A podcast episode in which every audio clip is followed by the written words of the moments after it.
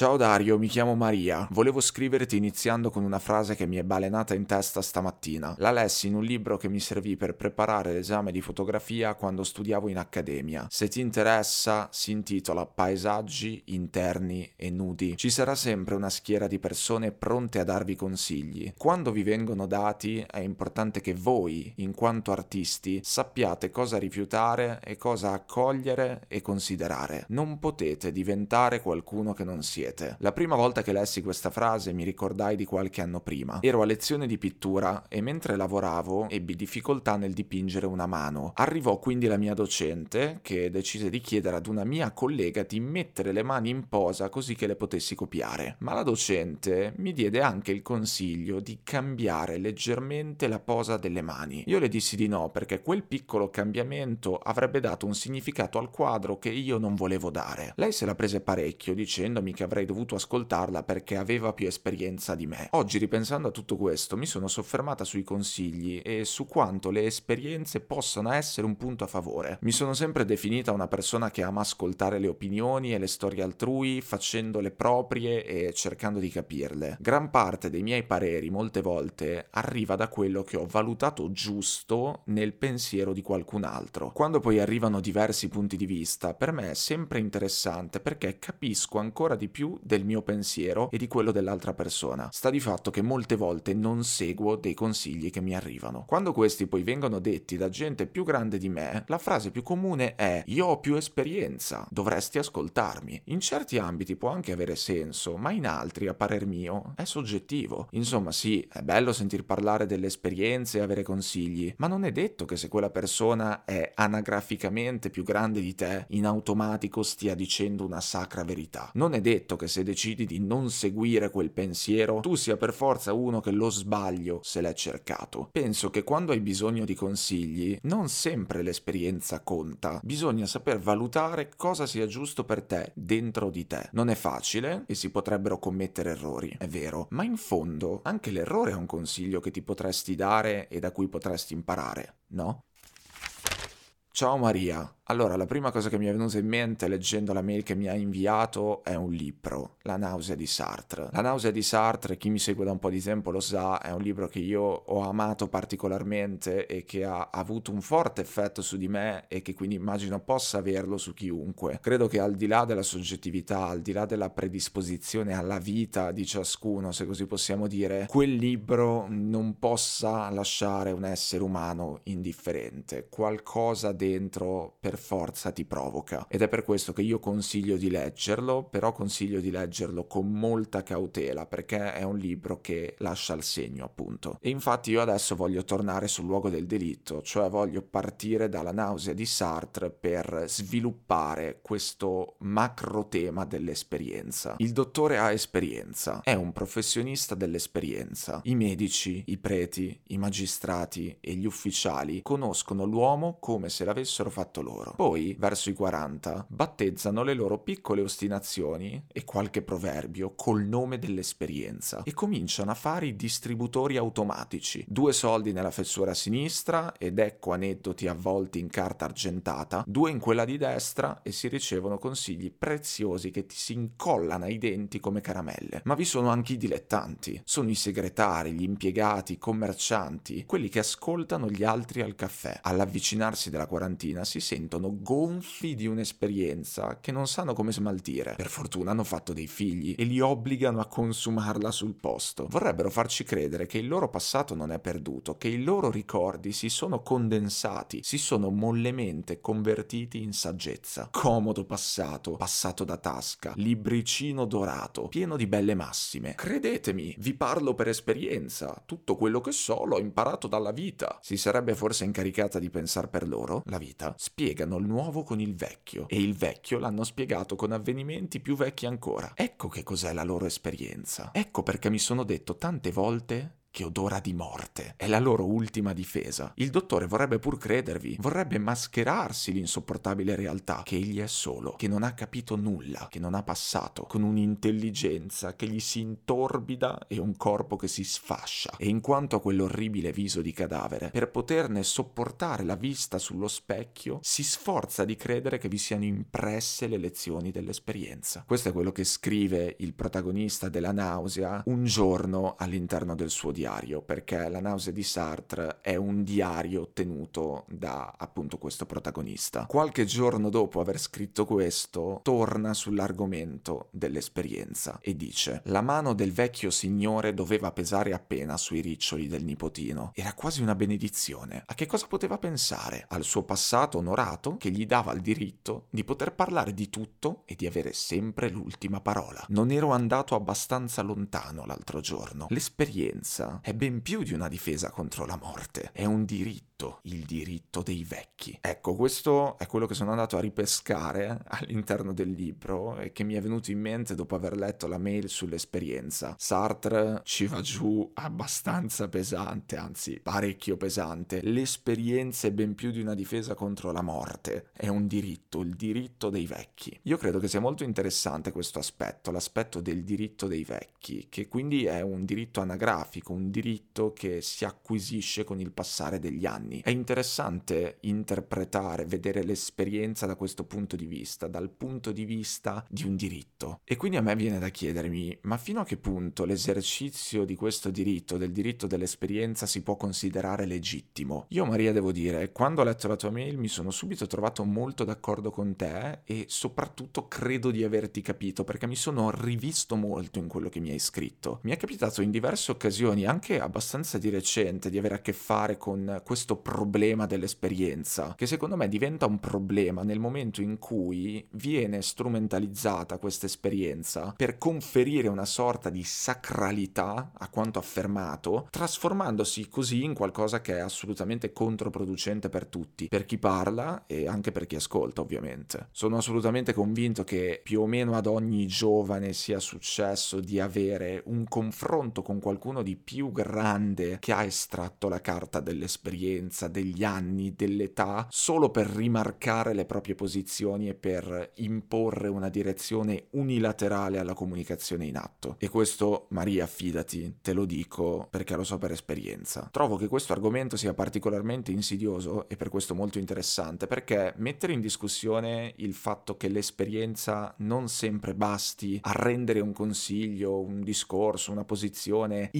indiscutibilmente valido, significa scontrarsi con una cultura dominante dove tende a valere molto spesso l'opposto. La frase che hai scritto nella mail, quella che ti ha detto la tua docente, che tu hai riportato, Maria, dovresti ascoltarmi perché ho più esperienza di te, è una frase che non mi faccio troppi problemi a definire fatta fatta. È una frase fatta, come tante altre. È una somma di termini che tendono a viaggiare quasi sempre insieme per creare un significato e quindi una frase che di conseguenza chiunque si è sentito dire o ha sentito dire almeno una volta. Io ho una grande passione per le frasi fatte, io amo le frasi fatte, ma non per il loro significato, eh, perché sono degli ottimi indicatori di concetti generali astratti che interiorizziamo e che quindi alla fine ci portiamo dietro e che finiscono per condizionare nel pratico la nostra vita. C'è una cosa che spesso si tende a sottovalutare, che forse ho anche già detto in qualche altro episodio. Questa cosa è che le parole non sono solo parole. A proposito di frasi fatte, qua spero che Noemi, la cantante, non se ne risenta, perché le parole che noi utilizziamo sono strumenti di raccolta e di costruzione della realtà in cui viviamo ed in quanto tali sono tutt'altro che fini a se stesse, sono tutt'altro altro che solo parole. Questo per dire che dietro alle cose che tutti diciamo in automatico, quasi senza rendercene conto, attingendo da un repertorio di frasi che sembrano essere lì sospese nell'aria, pronte per essere prese in prestito e usate all'evenienza, c'è tutto un mondo da scoprire, c'è la cultura proprio. Dovresti ascoltarmi perché ho più esperienza di te. È una frase fatta. Esattamente come lo sono sulla stessa linea, si è sempre fatto così oppure te lo dico per esperienza, che rientrano nel nel campo semantico del ne so più di te, quindi sei gentilmente pregato di non replicare, fare come ti dico senza dare fiato alla bocca per esprimere le ragioni che ti portano a pensarla diversamente da me. Chi è che non ha mai sentito dire una di quelle frasi? Chi è che non si è mai sentito dire stai zitto, più esperienza di te, ascolta? Sono frasi che io veramente non riesco a sopportare, sono frasi che non mi vanno giù perché, come ho detto poco fa, nella maggior parte dei casi vengono usati in automatico e quel che è peggio, vengono usate come armi di difesa. Esattamente come è capitato a Maria, di solito succede che l'arma dell'esperienza venga impugnata nel momento in cui qualcuno si trova davanti a una resistenza da parte di qualcun altro che non ritiene essere un suo pari e che per questo motivo dovrebbe limitarsi a recepire passivamente. Ecco, in quel momento, quando l'esperienza si trasforma nel diritto di rivendicare quello che si dice, imponendo con arroganza, ed è proprio qui il problema, a chi ascolta di starsene zitto, di non replicare, di ascoltare e basta,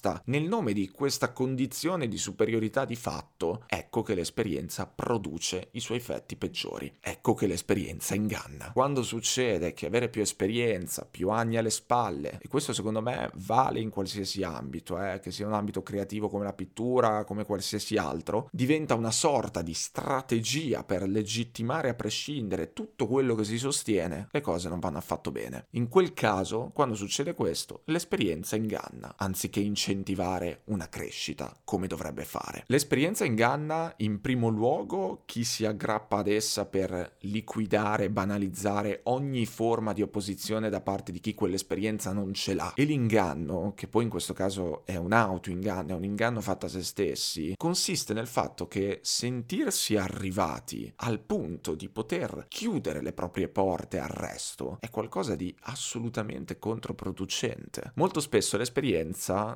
devolve in una sorta di conservatorismo e se da un certo punto di vista questa cosa è naturale, inevitabile che succeda con il passare degli anni, dall'altro io credo che bisognerebbe sempre guardarsi dall'arroccarsi sulle proprie posizioni consolidate, perché da questa cosa ne esce penalizzato chiunque. Chi si chiude nel famoso alto dei suoi anni si priva dell'occasione di ulteriore crescita e di ulteriore scoperta e quindi di ulteriore esperienza, appunto, che solo il confronto con chi è arrivato dopo gli può offrire. Nella nostra cultura c'è molto questa convinzione che arrivati a un certo punto della vita non si possa più cambiare, non si possa più crescere, non si possa più imparare e spesso ne viene fatta una questione proprio di età, come se l'età fosse una motivazione inequivocabilmente valida per chiudersi e per rimanere dove si è. Secondo me è anche da questa convinzione che deriva la tendenza ad ancorarsi alla propria esperienza accumulata per evitare di ascoltare l'altro, perché alla fine è questo quello che succede, si evita di ascoltare. Si evita di ascoltare perché si è già ascoltato per tanto tempo e quindi si è autorizzati a smettere. E il risultato di un pessimo ascolto non può che essere un pessimo consiglio, che se anche fosse davvero utile, non verrebbe recepito, non verrebbe capito, non verrebbe colto, perché un conto è recepire, fare proprio, accogliere dentro di sé, un altro è ascoltare qualcosa ed eseguire. Poi io magari quando sarò vecchio sarò anche io un conservatore ostinato e andrò a riascoltare questo episodio, cosa che dubito comunque farò, e dirò, eh ma come ero ingenuo a dire quelle cose. Questa cosa non è da escludere, perché come ho detto prima è normale, è anche naturale che succeda, perché accettare di scoprire, rimanere aperti alla scoperta, è qualcosa che richiede molta energia, energia che con il passare degli anni inevitabilmente decresce. Però la sfida è proprio lì che sta, cioè nel rimanere capaci di crescere. A me piace molto crescere e in senso lato penso che crescere, cioè sperimentare, muoversi, non arroccarsi, sia alla fine quello che veramente conta più di ogni altra cosa. O meglio, quello che nell'insensatezza generale della vita mi sembra abbia più senso. Ciò ovviamente non toglie che sia incredibilmente difficile perché che gusto ci sarebbe altrimenti. Dopotutto le cose più belle, quelle che danno più soddisfazioni sono le più difficili. Se arrivati ad un certo punto il fatto di avere tanti anni e quindi tanta esperienza accumulata alle spalle diventa un motivo valido per chiudersi negli schemi acquisiti, secondo me significa che in tutta l'esperienza fatta fino a quel momento è mancato qualcosa di fondamentale. È questo il problema ed è poi il problema che evidenzia anche Maria scrivendo. Non è detto che se quella persona è anagraficamente più grande di te, in automatico sta dicendo una sacra verità. Non non è che se per tanti anni si è fatto in un certo modo significa che quel modo sia giusto, non è che se l'esperienza ti ha insegnato quel determinato metodo significa che quel metodo sia universalmente giusto e che tutti lo devono sposare, accettare e mettere in pratica. Magari quel metodo può essere giusto per te, per chi ne ha fatto esperienza e anche per qualcun altro, ma può tranquillamente non esserlo per me, non esserlo per Maria o non esserlo per qualcun altro. Figuriamoci quando si entra nel campo della creatività, dell'arte, anche se poi si è sempre nel campo della creatività e dell'arte, secondo me, anche quando non si è direttamente in quel campo, anche quando non se ne sta parlando in maniera esplicita, si è sempre un po' nel campo campo dell'arte, perché dopo tutto che cos'è vivere se non una forma d'arte, se non creare la propria storia vera? Ma vabbè, al di là di questo, ci dimentichiamo troppo spesso di ragionare in termini relativi e non in termini assoluti. Questo è un problema che va oltre tutto sto discorso sull'esperienza, è una cosa che secondo me veramente facciamo di continuo, ragioniamo in termini assoluti e non in termini relativi. Questo perché ovviamente è nettamente più comodo e anche perché almeno al giorno d'oggi oggi siamo bombardati da stimoli di ogni tipo che sono finalizzati a venderci punti di vista come verità assolute. Quindi siamo sempre lì alla ricerca della verità totale, del metodo infallibile, del metodo che vale sempre e che si può replicare. Poi oh, certo, ci sono delle verità che sono verità assolute e sulle quali non ha nessun senso scientifico, logico appellarsi alla soggettività dei punti di vista, alla soggettività di ciascuno, come per esempio il fatto che la Terra sia piatta. Non ha nessun senso chiaramente andare in giro a sostenere che la Terra sia sferica quando tutti possiamo in prima persona constatare che è piatta, che è evidentemente piatta dal momento che se cammini sempre dritto per un sacco di tempo non è che tutto inizia a curvarsi, cioè provaci e poi mi dici, c'è ben poco da dire al riguardo. Però per molte altre cose che hanno meno a che fare con il mondo e più a che fare con l'individuo, con l'individualità, come per esempio un metodo di lavoro, un metodo di studio, un metodo di creazione, bisognerebbe ricordarsi davvero che nulla vale in termini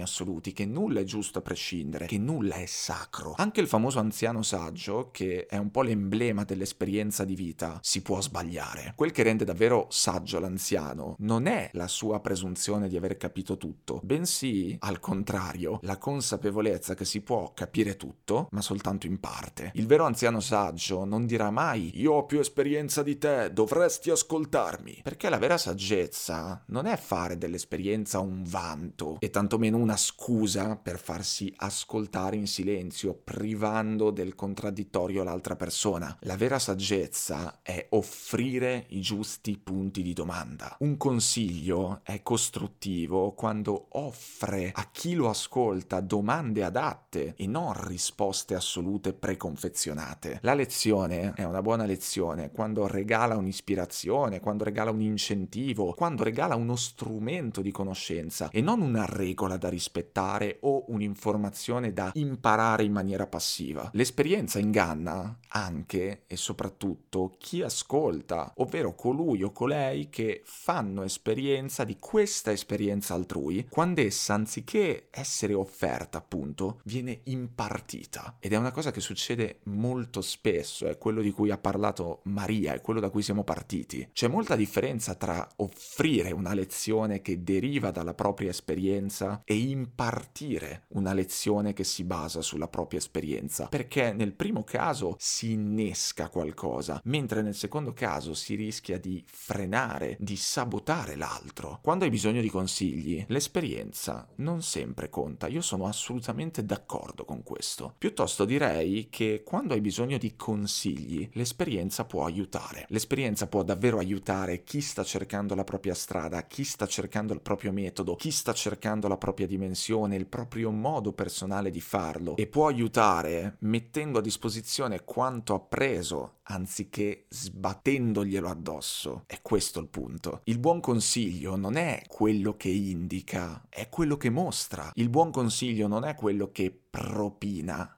è quello che propone, è ben diverso. Il diritto dell'esperienza, il diritto di saperne qualcosa di più, è legittimo finché il suo esercizio non lede il diritto altrui alla scoperta, finché non diventa una pretesa arrogante di essere ascoltati e basta, finché non priva l'altro della possibilità di creare la propria personale esperienza. In fondo anche l'errore è un consiglio che ti potresti dare e da cui potresti imparare, no? Assolutamente sì, e io infatti credo che il diritto all'esperienza possa molto facilmente entrare in contrasto proprio con il diritto all'errore e lo possa fare almeno finché sopravvive questa convinzione diffusa, tutt'altro che costruttiva, per la quale una persona anagraficamente più grande di te sia una persona legittimata a esigere a priori rispetto senza offrirlo a sua volta. Una persona da ascoltare basta, con la quale non instaurare nessun dialogo, ma dalla quale assorbire passivamente soltanto delle lezioni, che poi non sono appunto lezioni,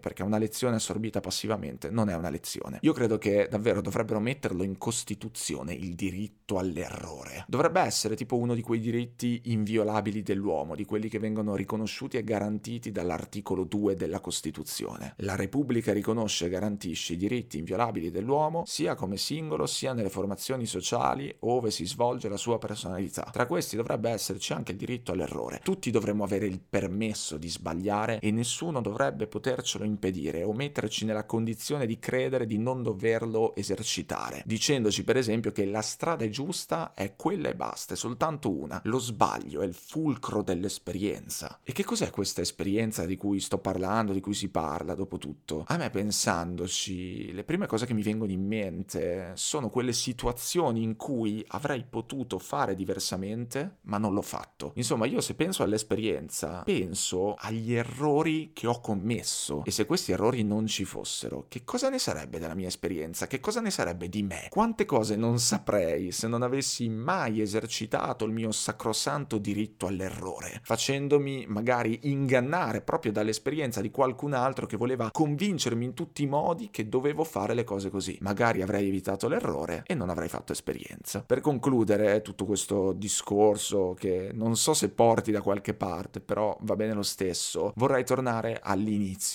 cioè vorrei riprendere la citazione iniziale che hai fatto tu Maria. Ci sarà sempre una schiera di persone pronte a darvi consigli e quando vi vengono dati è importante che voi, in quanto artisti, sappiate cosa rifiutare e cosa accogliere e considerare. Non potete diventare qualcuno che non siete. Saper cosa rifiutare e cosa accogliere e considerare è il modo probabilmente per evitare di farsi ingannare dall'esperienza e da chi in questa esperienza si è recintato autoingannando prima di tutto se stesso. Come si fa a capire che cosa rifiutare e che cosa invece accogliere e fare proprio? Sbagliando, appunto, come tutte le cose. Servono gli sbagli per riuscire a sentirsi. Ora non vorrei che da tutto questo si arrivasse alla conclusione che chi parla dall'alto dei suoi anni non merita di essere ascoltato e che bisogna sempre soltanto fare di testa propria prendendosi il rischio di sbagliare perché è l'unica cosa che conta davvero. Non è assolutamente questo il punto. Io credo che sia importante